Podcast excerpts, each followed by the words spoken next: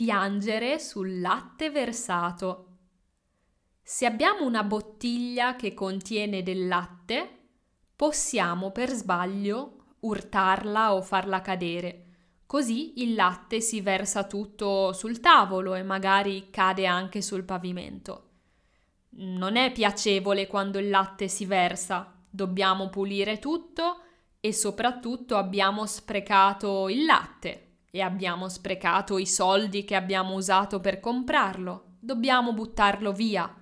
Non è possibile bere il latte versato e quindi piangiamo. Il modo di dire piangere sul latte versato significa piangere, disperarsi, rattristarsi per una situazione che è già avvenuta, per qualcosa che è già successo è abbastanza inutile piangere sul latte versato.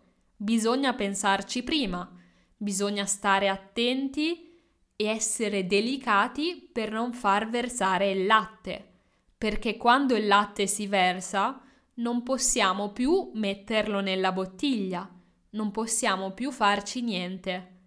Piangere sul latte versato quindi significa rattristarsi di una situazione dopo che questa si è già verificata e quindi quando non possiamo più fare niente.